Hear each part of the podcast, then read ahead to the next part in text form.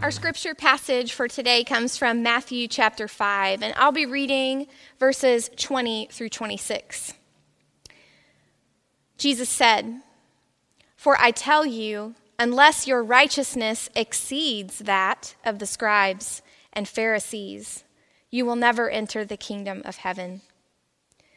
You have heard that it was said to those of ancient times, You shall not murder, and whoever murders shall be liable to judgment. But I say to you that if you are angry with a brother or sister, you will be liable to judgment. And if you insult a brother or sister, you will be liable to the council.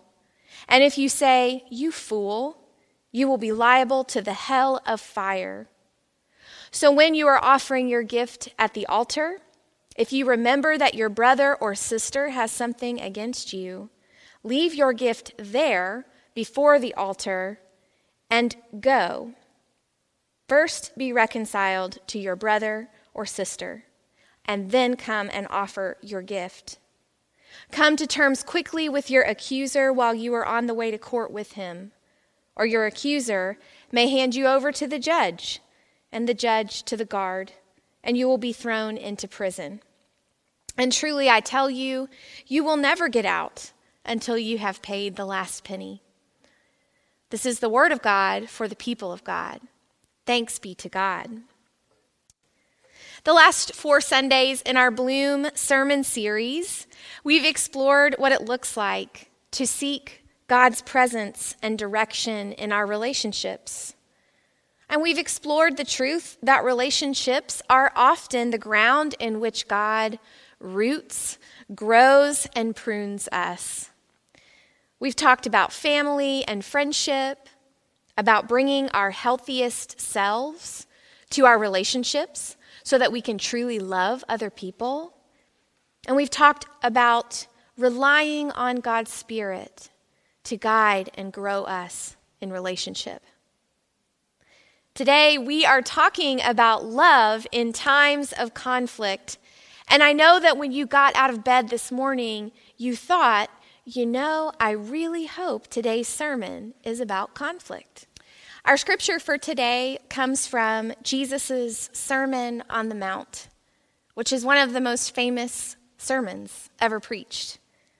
Billions of people have turned to Jesus' words in Matthew chapters 5 through 7 as a source of wisdom and direction, including some of the world's most influential leaders like Mahatma Gandhi, who is said to have read from the Sermon on the Mount every morning and every evening for over 40 years. Matthew wants us to hear the divine weight of Jesus' words, and so he has Jesus preach on top of a mountain instead of on the beach or a city sidewalk. When we hear that Jesus goes up to the mountain, on top of the mountain, to speak to his disciples and to the crowds, Matthew wants us to remember Moses going to the top of Mount Sinai to receive the law from God. This is a literary tool that Matthew uses to help us better understand Jesus' words when he says that he did not come to diminish or to do away with the Mosaic law, but to fulfill it.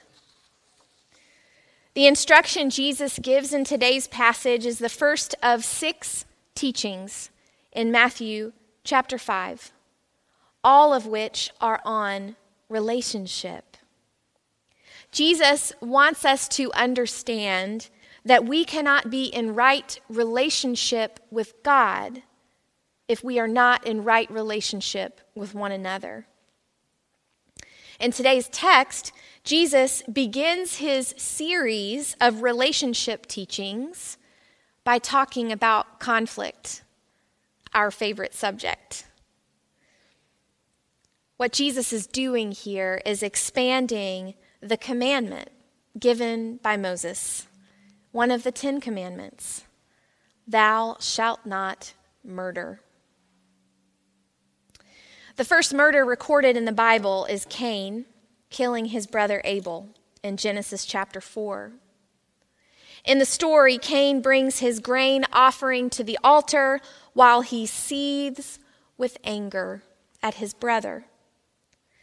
God warns Cain that he needs to master his anger, but Cain's anger masters him, and he kills his brother.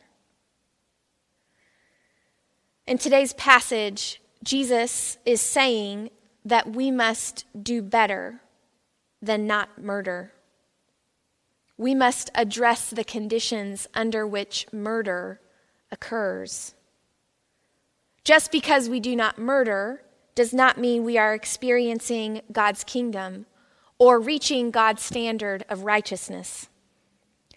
So, Jesus provides a strategy to help us do what God encouraged Cain to do master our anger.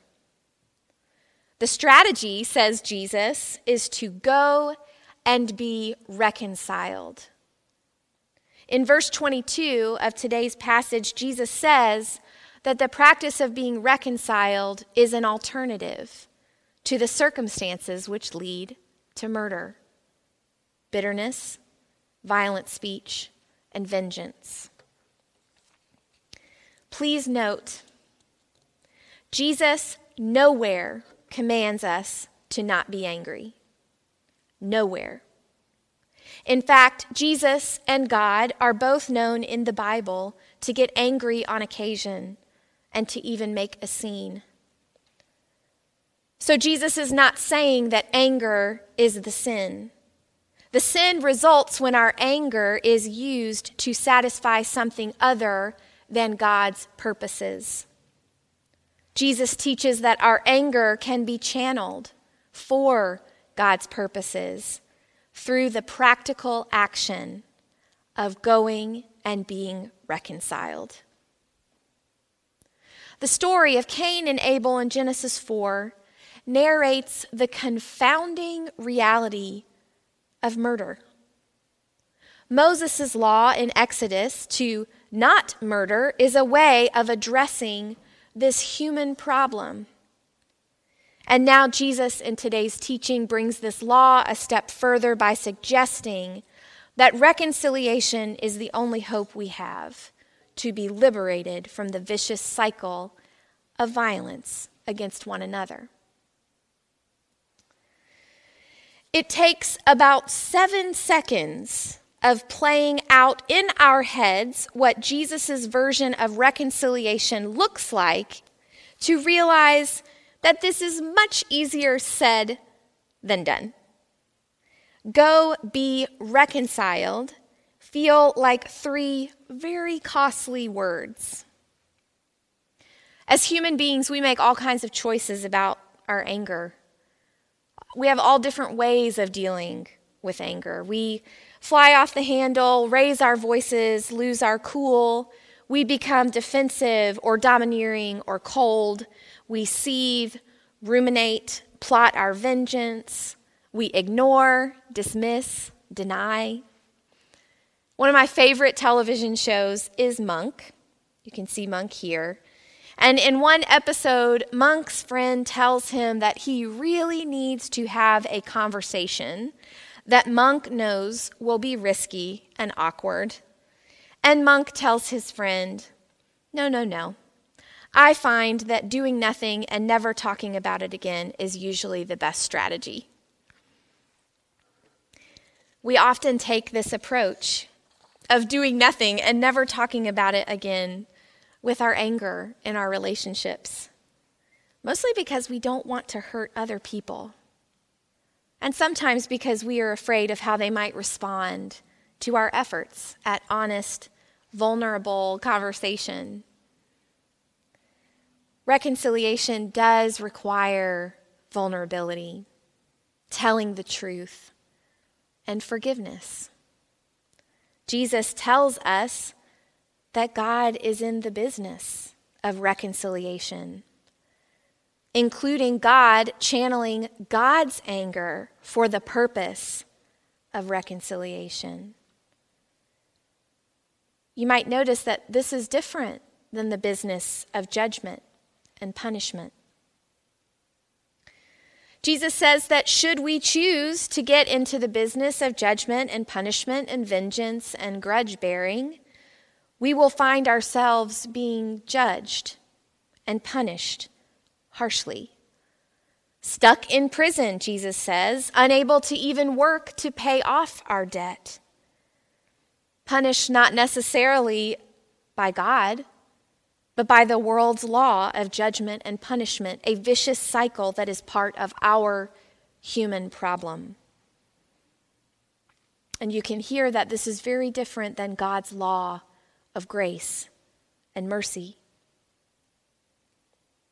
So, what Jesus is saying is that God's law and kingdom flourish and bloom when we practice reconciliation.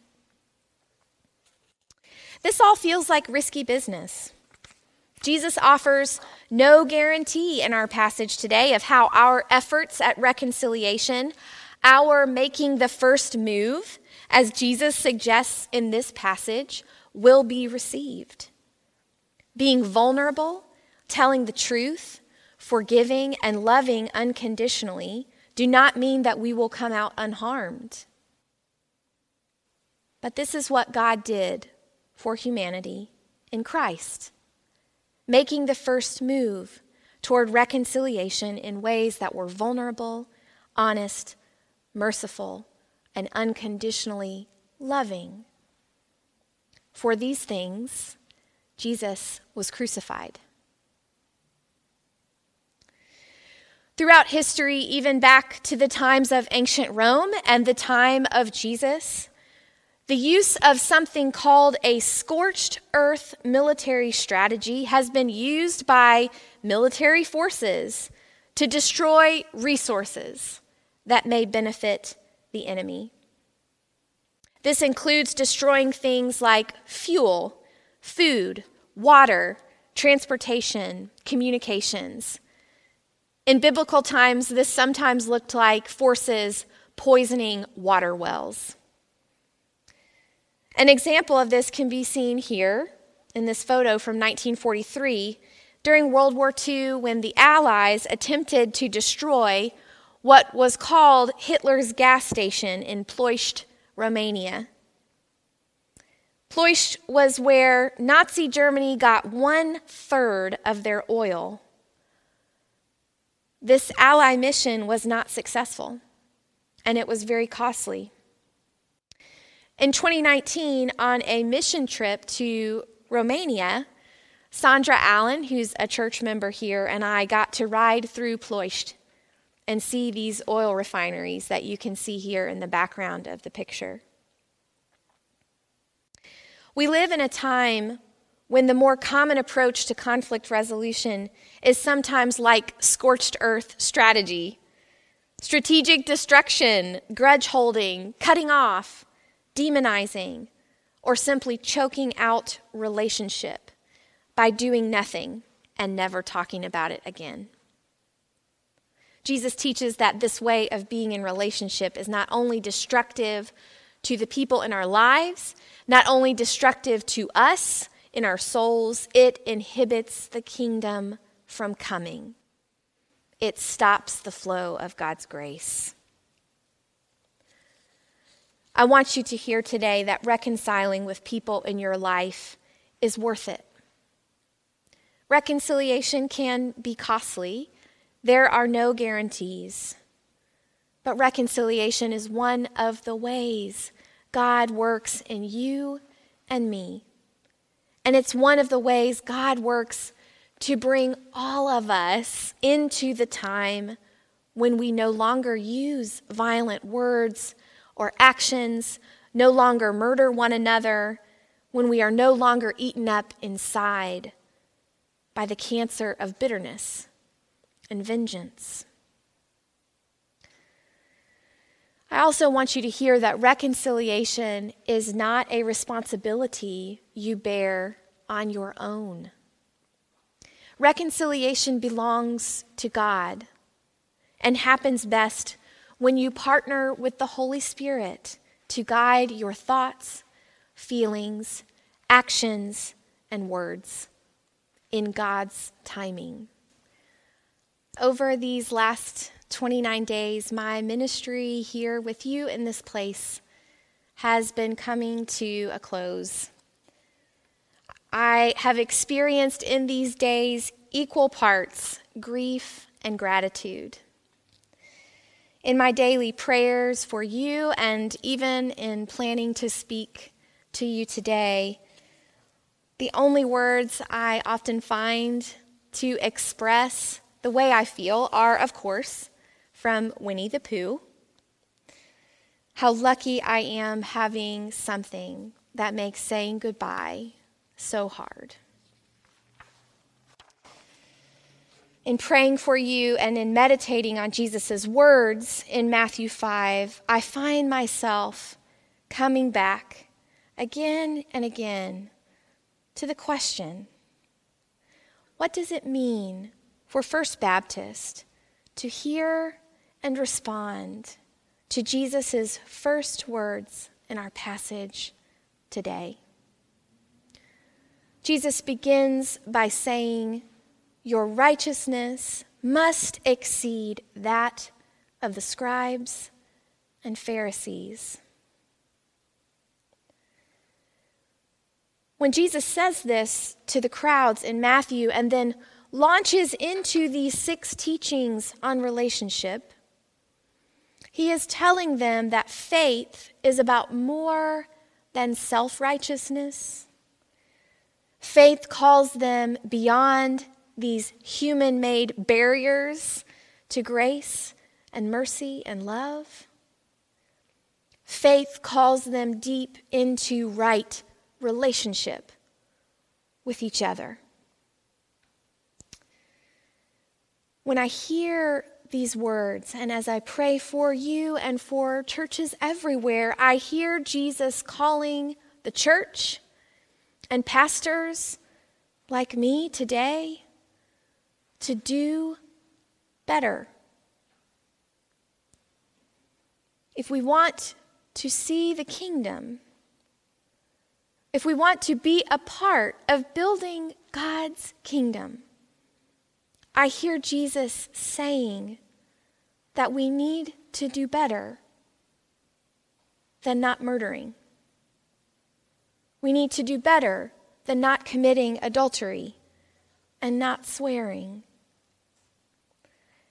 And so I prayerfully wonder with and alongside you how is Jesus calling First Baptist to do better in the months and years ahead? A little more than 30 years ago, in 1989, in the months leading up to the fall of the Berlin Wall in Germany, which was this towering visual and symbol of the division and animosity in post World War II Europe. There was a group of East German Baptist churches who felt led to have prayer gatherings in which they came together to pray for freedom. Eventually, these churches discerned that they felt called together to become neutral spaces for peaceful assembly. They could see and hear and feel their communities increasingly filled with unrest and conflict under these oppressive circumstances. And so the churches saw a need to somehow assist in the work of reconciliation. Soon, their once empty church buildings were filled to the max with people who were hungry and desiring change.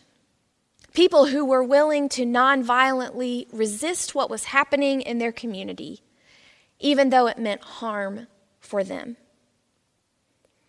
This church movement eventually blossomed into a gathering of over 1 million people the Saturday night before November 9th, 1989 when East German authorities declared that citizens could travel to West Germany. And we can see here that that night was the beginning of the end for the wall. There's a reason that billions of people have turned to the Sermon on the Mount for wisdom and guidance. People are hungry for spaces in which they can learn a different way to deal with anger. Spaces in which reconciliation is taught and practiced. I believe First Baptist, in its deepest and truest identity, is this kind of community. Brothers and sisters, we have seen what violence and bitterness and hatred and denial can do.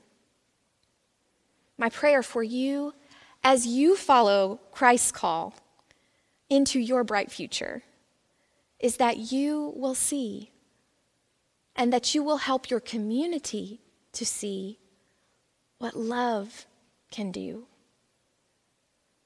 And my prayer for you is that as you continue to see what love can do, that it will be beyond what you have asked or imagined. In this, I have full confidence and trust. Please pray with me.